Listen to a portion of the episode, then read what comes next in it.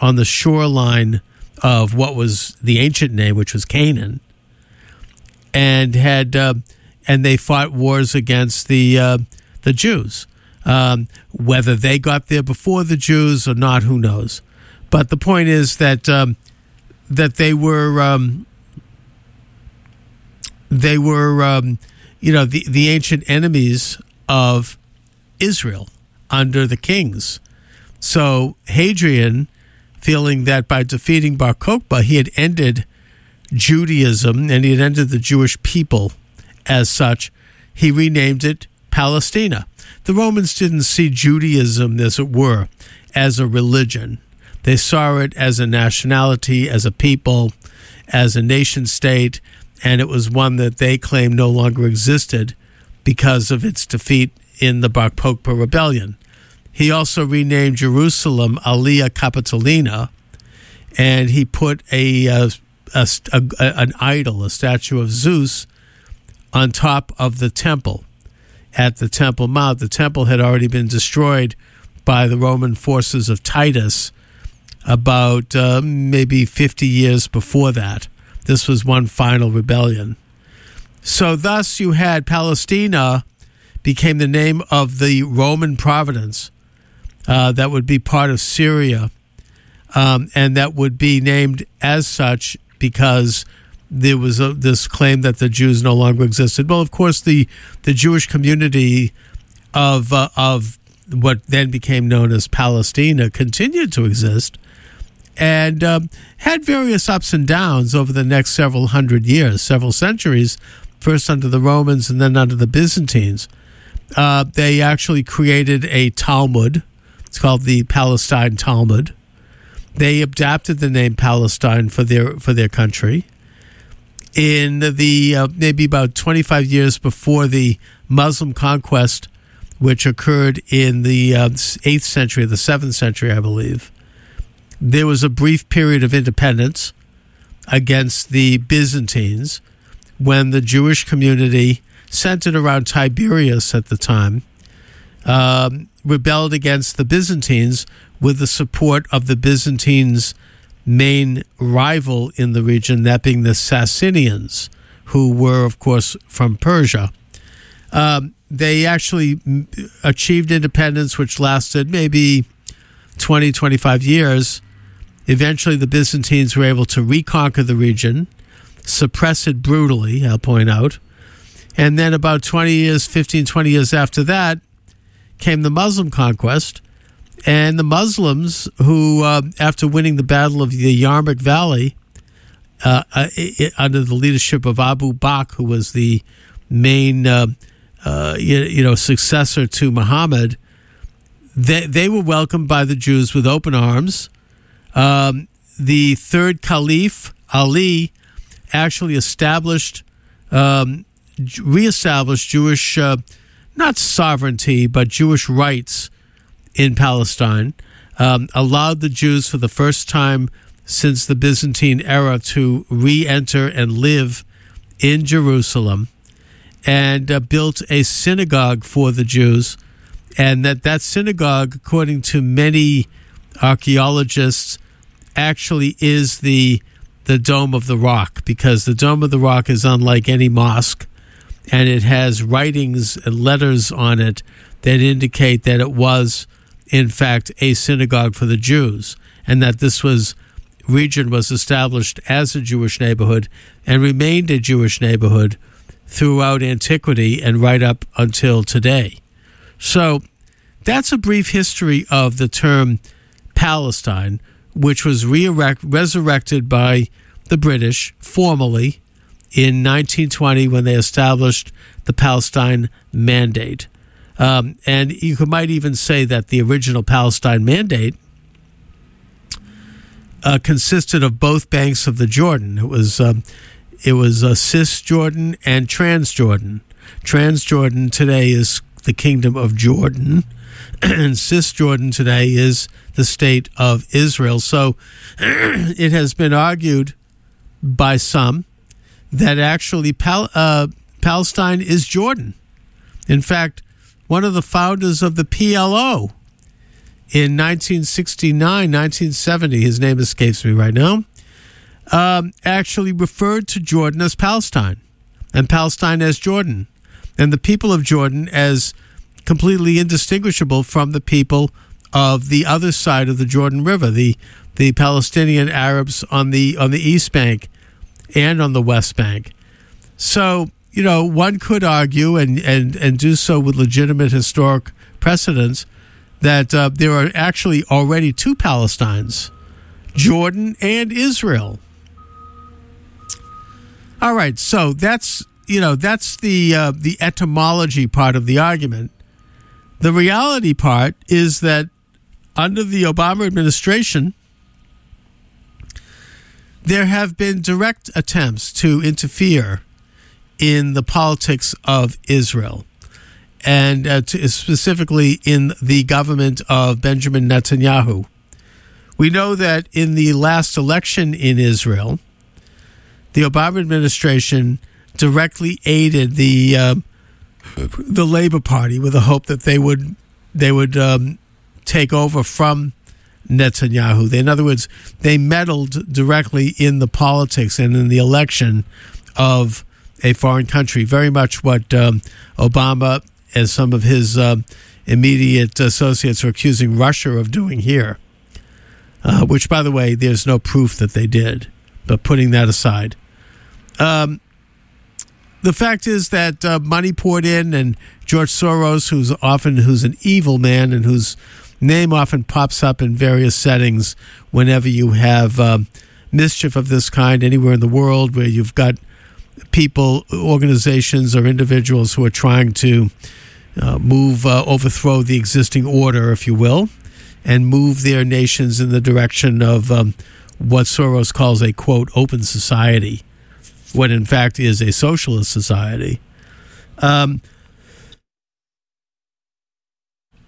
that uh, Soros was involved with financing the opposition to Netanyahu, that Israeli Arabs were brought into Washington literally to train as so called community organizers, very much what Obama was before he became president. Um, and, to go out and try to uh, get uh, Herzog, who was uh, Netanyahu's opponent, elected uh, through uh, you know American uh, political means like knocking on doors and raising money and whatnot. And that failed.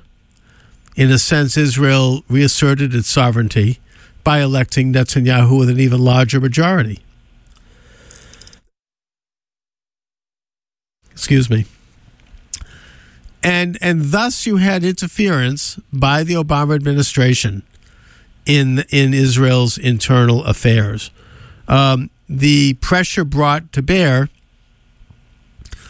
was to try to forbid Jews from living in Judea and Samaria, to try to prevent Jewish families from from expanding their family, even from adding units to their houses, to sort of try to ban communities from expanding, and with the ultimate idea that um, these communities would be evacuated and the region would be stripped of Jews so that another, a third, if you will, Palestinian state uh, could be created. That this was somehow an idea that would, would, would develop into someone's strange idea of peace um, I don't think any sane person would think that that would be peaceful. Um, I think that it's it's something that, whether conscious or not, would be an attempt to dismantle and ultimately destroy the state of Israel. Um, if you take a look at the map, I think you might agree.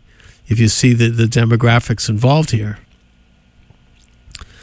Now, the resolution before the United Nations is the kind of anti Israel resolution that has been brought up at the UN consistently in various forms, probably since the 19, maybe late 1960s, when an anti Israel fever began to grip the United Nations. Um, let's not forget that originally the United Nations supported Israel. Um, Charles Krauthammer, the columnist, in fact, documents very nicely a column that he just published, which shows that the United Nations has become obsessed with destroying Israel in the past maybe several decades. That every agency of the United Nations is focused on destroying Israel, criticizing Israel.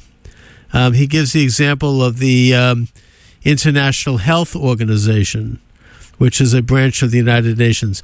Their main focus, their main public um, utterances and, uh, and, and releases focuses on how Israel is uh, cruel to uh, Palestinian Arabs, which, by the way, is really not true. But putting that aside for the sake of argument, the fact that they would put such focus on that when you have countries in the world, in Africa, in Asia, in Latin America, and elsewhere, that are really suffering major health crisis, is a perfect example of how utterly deranged and biased the United Nations has become. And so these resolutions would be would, would be would be passed, and the United States traditionally, acting as Israel's friend, would veto the resolutions in the Security Council, and that would be that.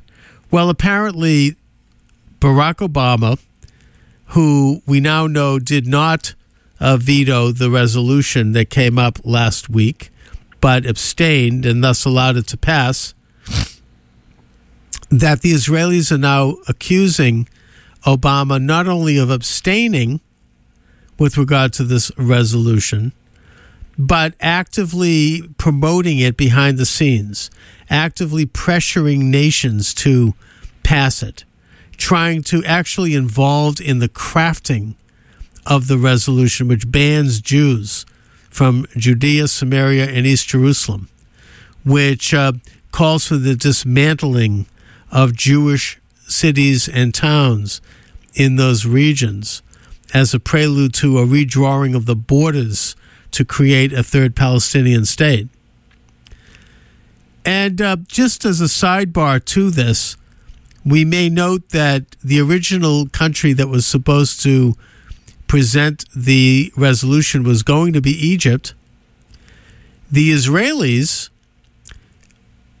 contacted the um, nascent uh, transition team of President elect Donald J. Trump, and they asked for help. They asked if Trump would simply come out publicly and let it be known that he was not a supporter of this resolution. That's all.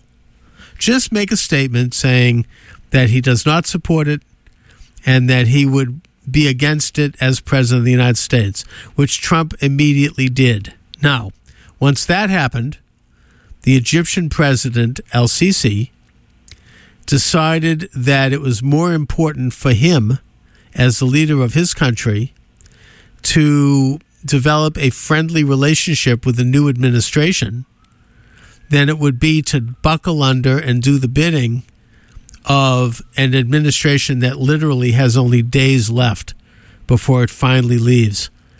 And so, as such, El Sisi declined to submit the resolution. Um, and that, in a way, is an example of how already influential Donald Trump is on the world stage.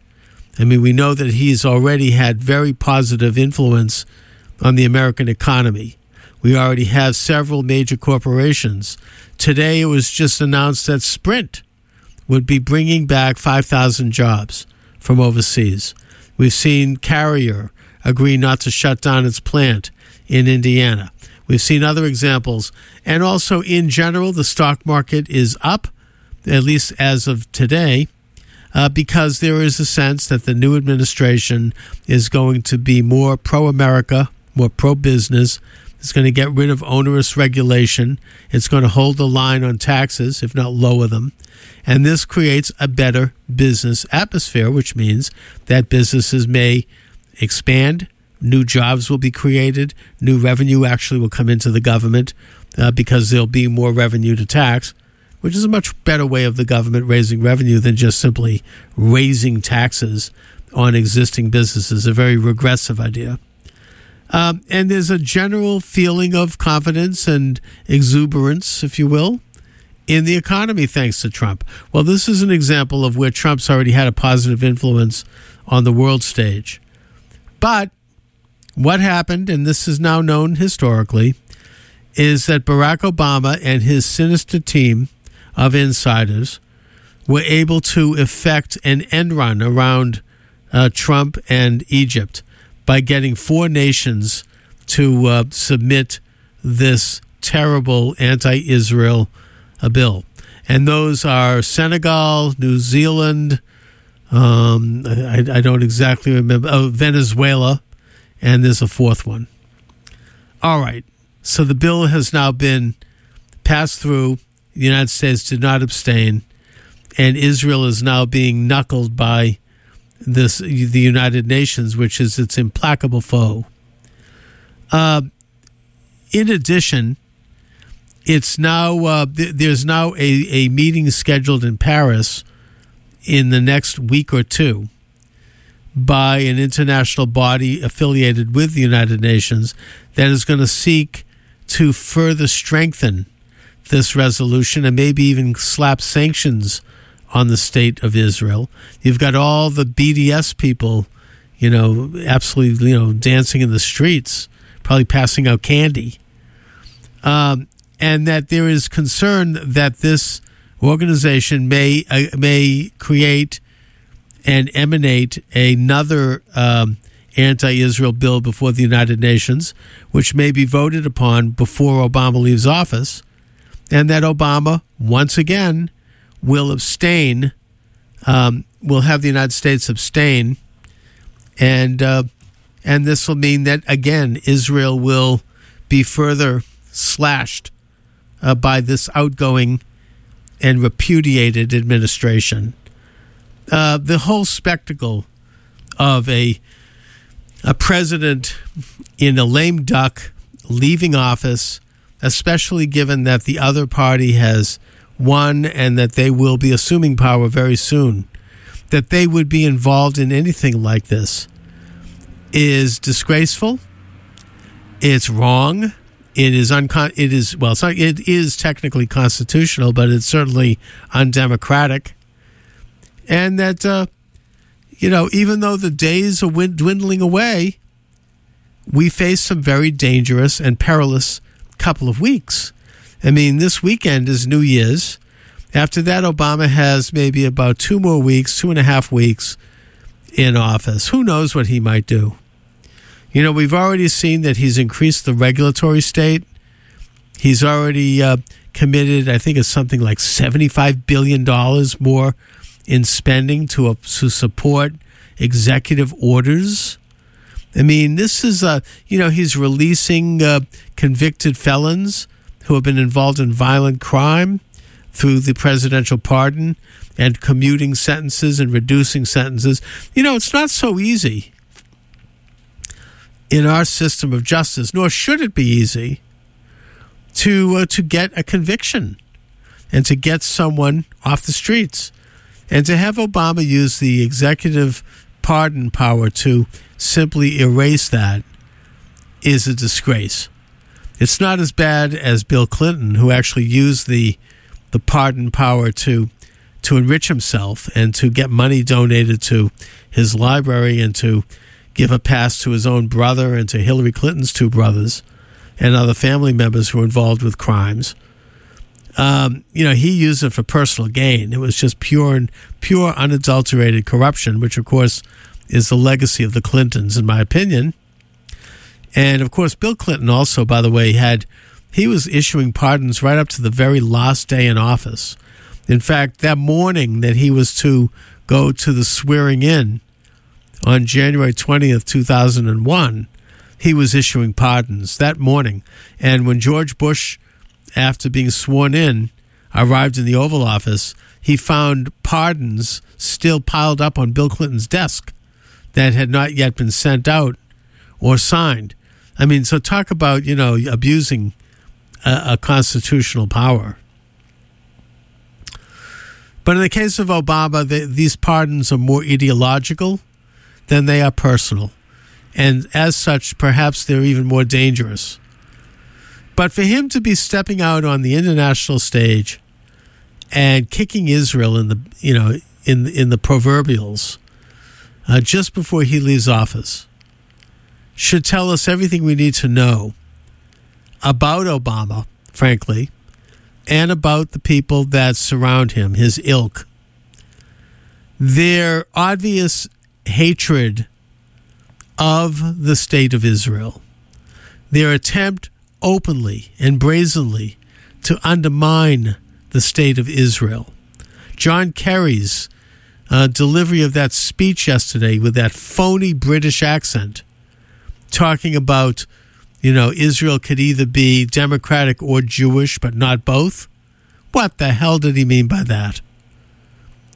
Um, this is more a systemic question than may meet the eye at first glance. It is a hatred of Israel because of two reasons, and it's the same two reasons that are why the left hates Israel. The first reason is because Israel actually is a relatively democratic state with a, a, capitalist system and a system that has become more capitalist in the administration of Benjamin Netanyahu. They respect the institutions of freedom, the right of the individual, private ownership of the means of production, property, uh, the right to pursue happiness, the you know life and liberty. All of the ideals and principles that have made America great. Israel has embraced those to a high degree, not as high a degree as America, but Israel's not America. Israel is, is, is its own identity. And secondly, their hatred for faith, their hatred for um, religion that believes in God, in a spiritual side of existence, in the fact that a creator of the universe that is not part of nature, that is supernatural, that exists outside of man, that is beyond, in a sense, the ability of man to manipulate, that this God created the universe, created mankind in his image, and gave the laws, gave, was the lawgiver you know, gave the Torah to all of mankind through the children of Israel. This is what Judaism is, and they despise that because they want to replace God and God's immutable laws with uh, man's with socialism. This is the, they, they have this incredibly moral and superior attitude about their rights as so-called enlightened people to recreate man, to recreate the world, to re- to establish an earthly paradise, a, a utopia. And so they hate Judaism, and by extension, they hate Christianity.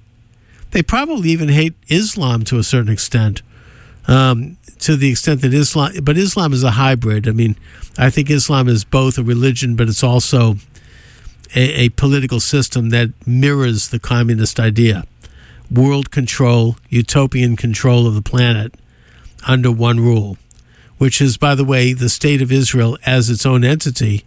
Whether or not the people of Israel agree, the state, the very existence of the state of Israel, rejects that principle and accepts and manifests the idea of the sovereign nation state in control of its own life, its own culture, its own religion, its own language, its own destiny, and operating in the interests of its own people in their quest to preserve and protect and defend those institutions.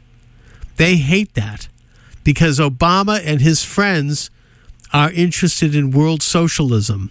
They're interested in world order ultimately. That's why they have engaged in policies over the past eight years that have deliberately weakened our culture, have deliberately dumbed us down. They advocate schools and education system that dumbs down our children with the Common Core curriculum, with look say reading so that they're semi illiterate, with uh, the, the stripping away of of uh, of lessons about how the Constitution works, lessons about American culture, replacing them with a lot of gobbledygook about the world order, and uh, the idea that um, you know that that they're all a bunch of psychiatric cases, right? They have dumbed down our business community and our ability to be sovereign individuals economically with onerous taxes and with onerous regulation against business, all done with very vague and totalitarian language that can be twisted and turned by those in power. They have weakened our dollar. They have weakened our ownership of property. They have weakened our culture with their assaults um, and with their pushing the envelope in Hollywood. They have weakened our language, and they have weakened American, the American ethos, with uh, a, an increase in immigrants who don't share our values.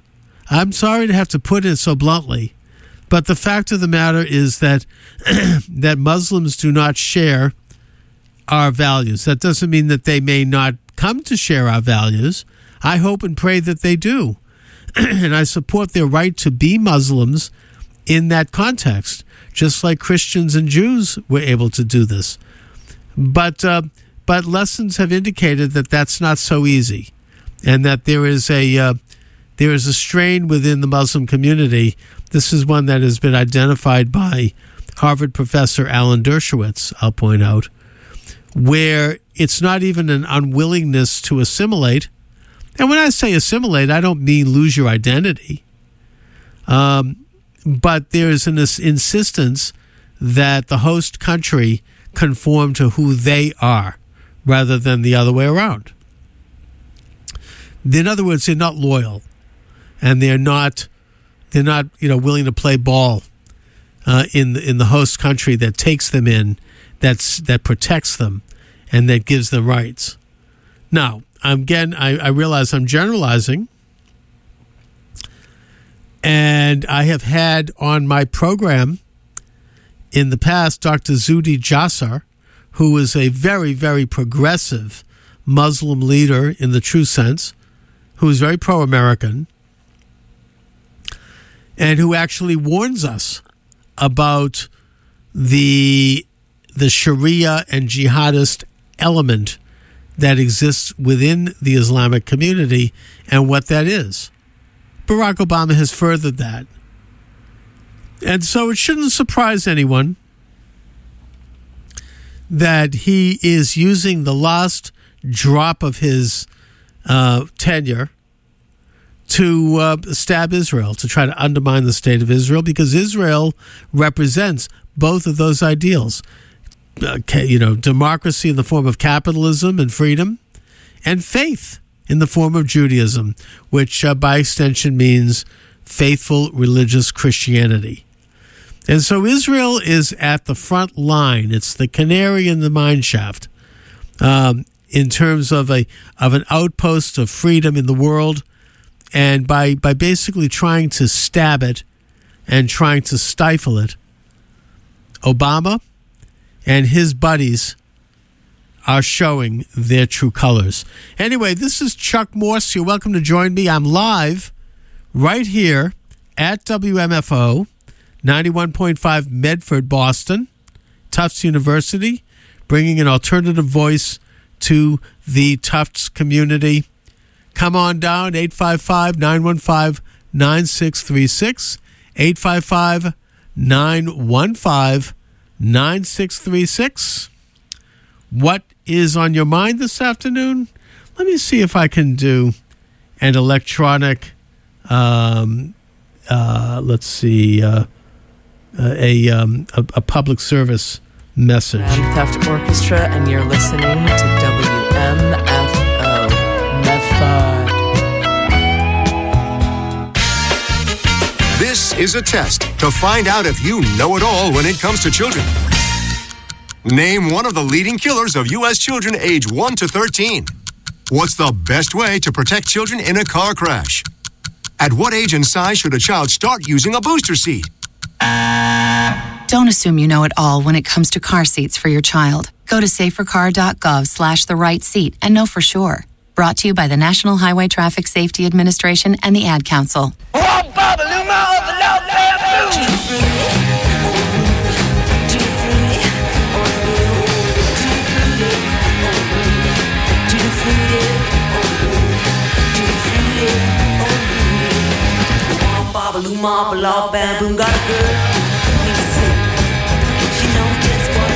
Hi, this is the Michael J. Epstein Memorial Library, and you're listening.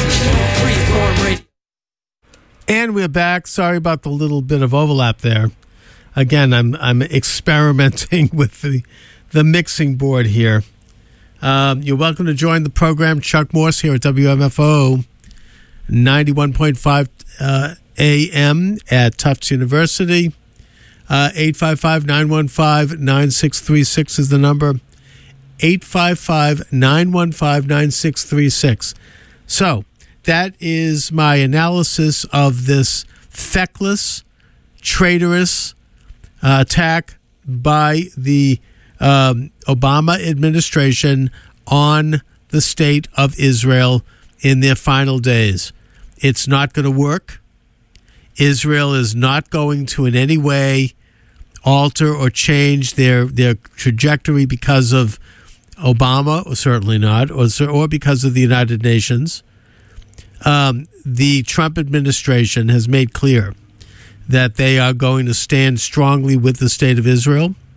They have uh, included in their ranks uh, David Friedman, who is a he's been around for a while. He's a a solid conservative uh, Jewish activist and Israel supporter. He has uh, made reference to moving the American embassy from Tel Aviv to Jerusalem. And I think that only Donald Trump would have the nerve to do that. This was a, a mistake that was made back in the Truman administration when you had anti Semites in the State Department uh, refuse to recognize Israel, uh, refuse to recognize Jerusalem for entirely religious reasons.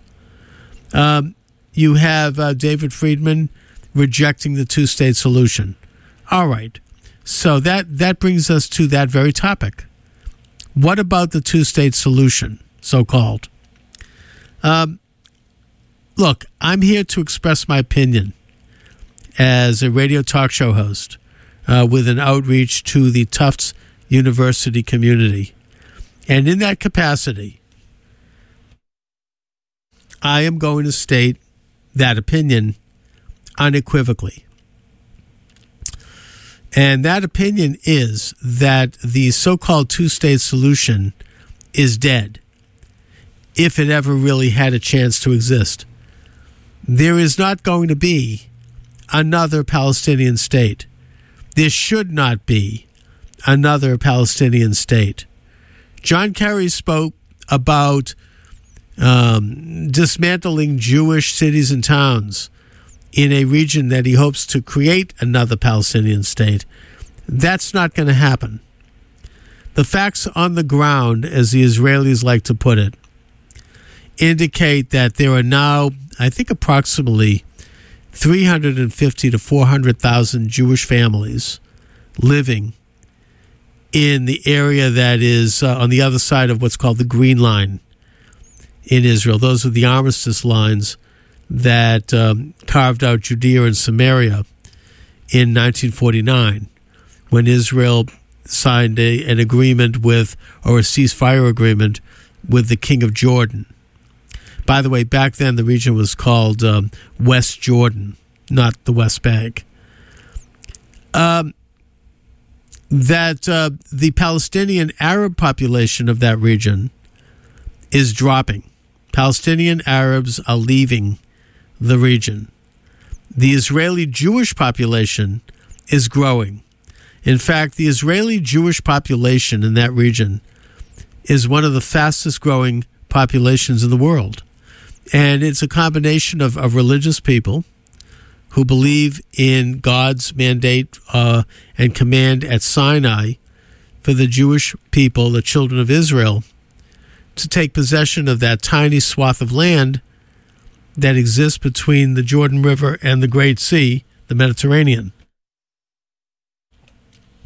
as a birthright land and as a land that, uh, by doing so, they would uh, elevate themselves spiritually and serve as a light unto the nations, as a sort of a, a priestly class, a caste uh, that would set an example for the entire world and inspire the entire world with their higher level of, of ethics and faith uh, toward eventually the coming of a miraculous event, a messianic event, which, of course, how that happens, how that's defined, the nature of that is something that, frankly, is beyond and should be beyond human comprehension. That is a matter that uh, that resides only in the mind and the will of the Creator of the universe, the Lord our God. Blessed be He. We can only hope that um, that it happens, and we can hope that we take the necessary steps, personally and politically, to ensure that it does happen. Personally, that means being a better person, standing up for the right, being involved in politics, not not withdrawing. I think some Christian fundamentalists make the mistake. They've been fooled into thinking that they just have to withdraw from politics with the hope that this just somehow happens. You have to be involved in politics. You have to stand up and identify good and evil and stand up for the good. And by doing so, you have a positive rippling effect in the world.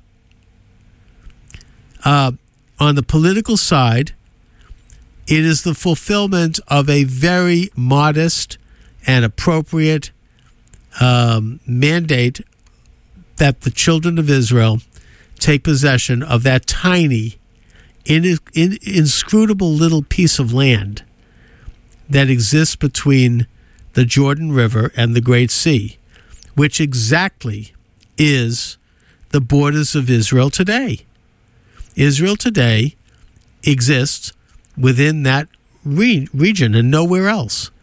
It says from the north, from Dan to the north to Beersheba to the south. Well, Israel today controls the Dan in the north. It's it's a, it's called a tell. It's an archaeological site near Metula, which is in the very northern tip of Israel's panhandle. And Beersheba in the south is one of the world's oldest contiguously occupa- uh, occupied cities. Uh, it exists as a modern city, and its ancient city is right there as well. Israel is that is the southern part of Israel, the only part of the state of Israel today that actually is not part of the of the mandate that God showed Abraham is the stretch of desert that goes from south from Beersheba down to the Gulf of Elat. It's called the Negev, which is the Israeli word for desert. It's just basically an empty piece of land. Other than that, Israel exactly exists in the biblical borders that God um, commanded uh, Israel to, to live in. Yeah, I thought it was interesting, by the way, that um, this Hanukkah season, when the Jewish people celebrate the fact that um, that the Judeans or the Jews were successful in liberating themselves from the Syrian Greeks, that uh, they they proclaimed their independence uh, under Judah Maccabee, the Hasmonean dynasty, the first in the Hasmonean dynasty. They lit the menorah, which lasted eight days, and they were able to consecrate the temple and be independent again to create what's called the Second Commonwealth. The first Commonwealth, of course, was the Davidic Empire and the time of the judges.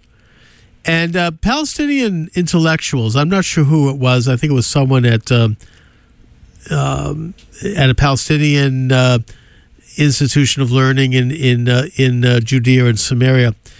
He they referred to this as Israel occupying Palestine. In other words, Judah Maccabee has successfully occupied Palestine.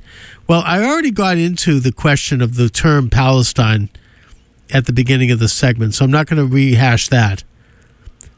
But what I'll say is, and I was thinking about that, I was actually talking about this with my, my teenage daughter. And the fact is that in, in, in using that sort of, of lingo, Israel has occupied Palestine, I think, five times since the beginning of man, the beginning of human recorded history. The first time was when Abraham, the Aramaean, our ancestor, was heard a voice, heard God, pointing him in the direction of the land that God would show him. You know, I, I don't have the exact quote in front of me here, but it was go up from your father's house, leave idol worship, leave the cosmopolitan existence of of Babylon, of, of Ur Kasdim, and go up and, and take possession of this tiny land. And Abraham did that. He and his family went up. They went to what actually the indigenous name for the land was Canaan, and they established the first sovereign Jewish state or Israel state, Israelite state. I think Abraham was before the term Israel. The term Israel would only come into existence with with Jacob, who took on the name Israel after his uh, struggle with the angels. But uh, he was to take possession of this land and create a holy people and uh, to serve God. And Abraham did that. Uh, that was the first occupation, if you will. Uh, the second occupation was that when Jacob, who was also called Israel, went down to Egypt during the famine, settled his family in Egypt because his son Joseph had become prime minister. Uh, a generation or two later, they became slaves of the Egyptian Pharaoh. Of course, we know the story of how Moses led them out of slavery, crossed the Red Sea, accepted the Torah at Mount Sinai, wandered in the Sinai region for 40 years, eventually came to the land. Now, at that time, the borders of Israel are clearly delineated in the Torah because two and a half of the 10 tribes, of the 12 tribes, wanted to stay behind. They didn't want to go in the land. In other words, they didn't want to cross the Jordan River into the Holy Land. They wanted to stay on the uh, east bank of the Jordan because they liked it there, but they also wanted the their fellow Israelites to know that they were loyal to Israel. They were not trying to, it was not a, a civil war. And they proved that loyalty by agreeing that they would cross over with them and fight with them to, to create the, the Commonwealth. And then they would go back over the Jordan and live with their brethren west of, you know, in the East Bank. So when Moses died, having never left, entered the land, his successor, Joshua, as we know from the the book of Joshua, crossed the Jordan, he uh, conquered Jericho, and proceeded to his forces proceeded to establish the Commonwealth of Israel. The Palestinian Arabs might call that the second occupation of Palestine. I mean, I guess using their lingo. Uh, that, of course, led to the period of judges, eventually the period of kings, uh, the period of Solomon, where they reached the largest extent in, in terms of empire. And by the way, Solomon, we should note, had a very positive and and a good relationship with uh, Phoenicia, which was Canaan, or even you could you might even say they they might have been the precursors to the Palestinians. They lived in what is today uh, Lebanon on the coast, and that Hiram, the king of Tyre, one of the big cities there, actually assisted uh, Solomon in the building of the temple and in the building of a modern navy and of developing a port at Elat and of, of creating some of the modern administration of an empire. And so they actually uh, had a friendly relationship. They traded with each other. Uh, they worked together. Uh, that was the, uh, you might say, part of the second empire. Of course, after Solomon died, the empire divided into two squabbling sides the kingdom of Israel and the kingdom of Judah. Israel was carried off into captivity by the Assyrians, and maybe about a hundred years later, Judah lost its sovereignty and was carried off into captivity by the Babylonians. And so you had the the exile. The exiled Jews living in Babylonia and maintaining their identity were to return when the Persians or the Medians under Cyrus the Great um, was able to subdue and conquer the Babylonians, and he issued an edict, which is republished in its entirety in the book of Ezra, commanding the Jews to go back to their homeland, reestablish their city of Jerusalem, reestablish their temple, and create a Jewish state. And by the way, at that point, they were using the word Jewish or Judean, as it were. And so you had Ezra and his military lieutenant Nehemiah go back and reestablish Jewish sovereignty. You might say the Palestinians could say that was the third occupation of Palestine, I guess using their lingo. Uh, they they were loyal to the Persian emperor, but they maintained and developed, you know, a uh, sort of an autonomous region, and it was that region that was eventually conquered by Alexander the Great, who was friendly to the Jews and who recognized Judean autonomy, and then his Greek lieutenants after he died, who who took over and divided his empire. Israel would first be ruled by the Ptolemies out of Egypt and then by the Seleucids out of Syria. And that's where the Antiochus comes in. He was the Seleucid emperor, and he tried to to uh, destroy the Jewish people, who who were the majority there and who were indigenous to the region. Uh, he tried to take away temple worship. He replaced the temple with a statue of himself.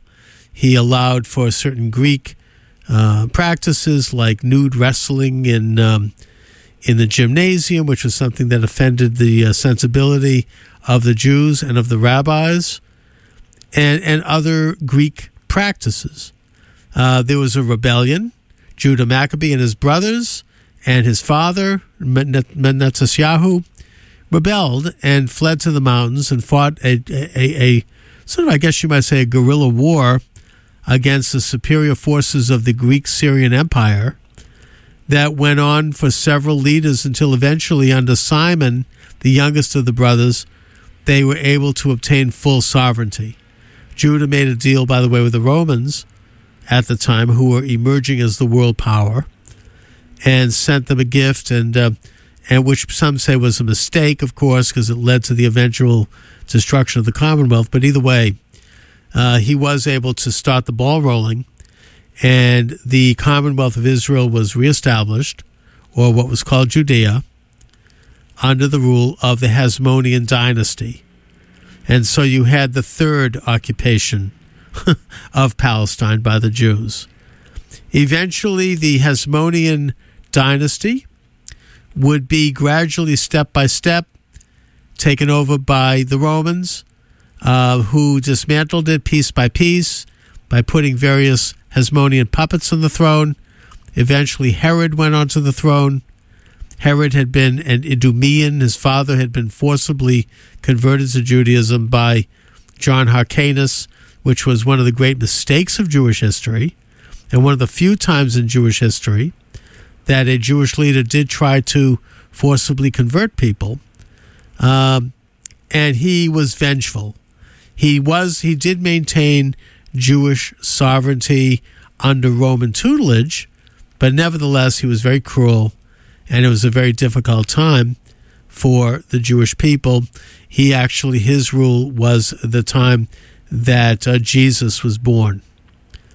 And so eventually the Romans encroached further and further and further and eroded Jewish sovereignty until finally there was the rebellion, what's called the Jewish Wars by Josephus, the historian. And there were three year, three or four years of complete sovereignty, which was followed by the utter destruction of the community by the Roman forces of Titus and the destruction of the Second Temple, which had been rebuilt by Ezra on the on the orders of Cyrus. And so Israel once again lost its sovereignty utterly. Uh, the Jewish people continued in the region. Uh, there was a second rebellion under Bar Kokhba about 100 years later. That was put down very brutally, and Hadrian renamed this state Palestine. But nevertheless, the Jewish presence continued. Many say there was a brief period of independence under the Byzantines. You might say, again, the Jews occupied Palestine before the ultimate takeover by Muslim forces and the gradual decline of the Jewish community, which of course never disappeared. There was always Jewish indigenous presence in the region. Uh, in fact, it's been said that Hebrew was the language of Jerusalem, uh, even up to the time when the when the British arrived under General Allenby. Uh, there were always Zionist um, discussions. Napoleon talked about creating a Jewish state in Palestine during the period of um, of which the French occupied Egypt um, in uh, 1800, and he actually tried to invade in the Battle of Acre and was defeated. And um, who's here, Chris? Yep. Hi, Chris. Hi, Chuck. Chris, what do you have coming here? Come come on over. What do you What do you have coming What do you have coming up? I'm four. Oh, four. Thank you. So, um, yeah, there we go. Okay, I did it right. No, that's phone. No, that's oh, that's a phone. So Three. All the way Okay. the there we go. Which one is it? I think it's There we go. All right. okay. Can you hear me? Can I hear you? I can't. But um, one, two, three, four, and I'm up. Go to three Go to three, and go up. up, and How about now? there you go. Okay, we got um, two hours of freeform radio, uh, kicking 2016 out with a blast. Cool. What do you got? Anything particular? Uh, What are you listening to these days? Anything and everything. Anything and everything. Yeah, we go from the 40s to uh, the 2010s. What when you walked into the studio, did you have any particular tune that you wanted to hear? Uh, me? Uh, no. Just uh, what my listeners usually tell me what I what they want to hear. So So you swing open the phone lines and you get a call. exactly, phone lines, Facebook, and uh, let's see what else. Oh, uh, text, text, and So people text you. Yep. So when you, I, I don't mean to put you in the spot. I just Yep, want to no text because I, you see, I'm completely inept on these matters. But um, you, um, you, then you have your Facebook page up. Yep. People text you and you read the text. Yep. And then you announce, and then you're able to go to. Do you do it through? Um, I threw it through Rivendell, my computer, the like 30 CDs I bring in, and See- sometimes I'll run out and find a record and play that. so you really know how to do this, don't you? I've been here since 2001. Oh, okay. So you're you're a veteran Yep, community guy. exactly. Yeah. Now, do you? The show obviously streams live. Do you do a podcast? No, I don't do a podcast. I'm not that technical yet. Uh, See, that's where I actually do something. I don't know anything about the board, but just I, I I'm actually able to go to the um, the Spinitron, download the podcast, Yep. put it up on my Podomatic page, which then goes onto iTunes and Stitcher, and then I send it out on my blog site to my twenty five thousand uh, social network friends. Excellent. Well, So- I, sometimes I barely have enough uh, time in the day just to do my show, so that's uh, But you and I should collaborate sometime. Just you can show me how to run the board and do all these wonderful things, and I could show you how to create podcasts and get out, uh, get the show good. out. All right, Chris. okay. So I'll be coming up soon, folks. All right, thank Thanks, you, Chuck. All right, all right. So Chris is next. He'll be at the top of the hour. I'm just noticing that we're reaching the end of the hour, so I'm going to wind up my little history lesson here, um, and, just uh, point out that um, I think that I've illustrated what I think are the um, the political and even you might say the spiritual motivation behind the Obama administration stab in the back of the state of Israel. Um, I talked about how Israel represents what I would contend the Obama administration loathes and their people around them, and that is a sovereign, independent, uh, uh, you know, democratic, capitalist society and a religious state that has a religious mission. I think I outlined what both of those are. So um, we'll leave that right there where it is. And I'm going to try to see if I can actually set up the board for Chris. Um, and uh, so let me just part by pointing out that um, my books are available at Amazon.com. Just put my name in the server, Chuck Morse, M O R S E, like Morse code and you will see them come up. I've written over 10 books. I've got a new book. The manuscript is already finished. It's called The Age of Trump. Uh, that is not available yet. I have a, a literary agent who says that he says it's the best thing I've written and he thinks it has commercial potential. So it's a very difficult business, but he is shopping it around to uh, to uh, publishers, and hopefully it'll be published sometime soon, uh, maybe uh, within the next three months or so. If it's not published at any, uh, by that point, by mid next year, I'll probably self publish it. Most of my books are self published. Some of them were published. The biggest book I wrote that was published by WND Press is called The Nazi Connection to Islamic Terrorism. All of my books are available at Amazon.com. You could check out my blog. You could check out my Facebook page where this program will be archived as well. Uh, I'm actually recording it right now live on Facebook. And uh, the podcast will appear in uh, my Podomatic, iTunes, and Stitcher pages, as well as my blog site. So, anyway, I want to thank everyone for listening this afternoon. Now, uh, Chris, just I'm going to go to uh, number uh, five here to get to get Riven, Rivendell Yep. Go hit hot, hit pot red. red right here. It's hot. Rivendell's right there. Rivendell's right here. Okay, And, uh, and then wind this one down. And what do I click? Um, okay, hold on a second. Yep. We'll go over here. We'll do a PSA. Right. So you I- to Okay, and I did one earlier. So okay PSAs. PSA. And So we'll let's one that's for a minute a minute. and say goodnight. Good night, everybody. I shall return. It only takes a minute to find out if you may have prediabetes, and you can do it at doihaveprediabetes.org. But you're probably not going to. Nope. I'm sure you've got a perfectly good excuse. Kids, work. I get it. You're busy. So, what better time than now? Let's begin. Raise one finger if you're a man. Ladies, none yet. Oh, count in your head if you're driving. Now, three more fingers for everyone over 60, two over 50, one over 40, one more if you're not physically active, another finger if anyone in your family has type 2 diabetes, another if you've got high blood pressure. If you're overweight, raise another finger, two if you're very overweight, and three if you're really overweight. You've just taken the world's first audio prediabetes test. And if you're holding up five or more fingers, visit doihaveprediabetes.org or talk to your doctor. There's no excuse because prediabetes can be reversed. Brought to you by the Ad Council and its pre diabetes awareness partners. This is the news. This morning, we are saluting the 2.2 million women who have joined in the war effort. They now make up 37% of the workforce, changing their role forever. The prestigious Harvard Medical School is breaking ground today, opening its doors to new female applicants. Today, little girls all over the world look to the sky, where the first woman is now in space. Military stereotypes are challenged today with the trailblazing promotion of a U.S. female officer to four star general. It was just announced that the vast majority of last year's doctorate degrees were earned by women. We've come so far, but our news is changing for the worse. More women die from heart disease and stroke than men, even though it can be prevented. Make a change at goredforwomen.org today. Brought to you by the Ad Council and the American Heart Association's Go Red for Women.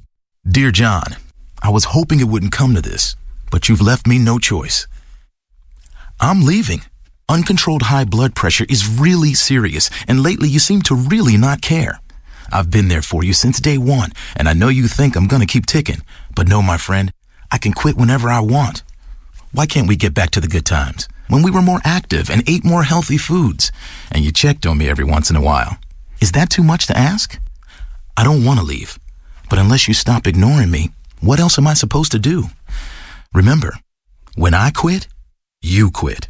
Sincerely, your heart. Listen to your heart. Don't let it quit on you. Doing the minimum to control your high blood pressure isn't doing enough. High blood pressure can lead to a stroke, heart attack, or death. Get your blood pressure to a healthy range before it's too late. Find out how at heart.org slash blood pressure. Check, change,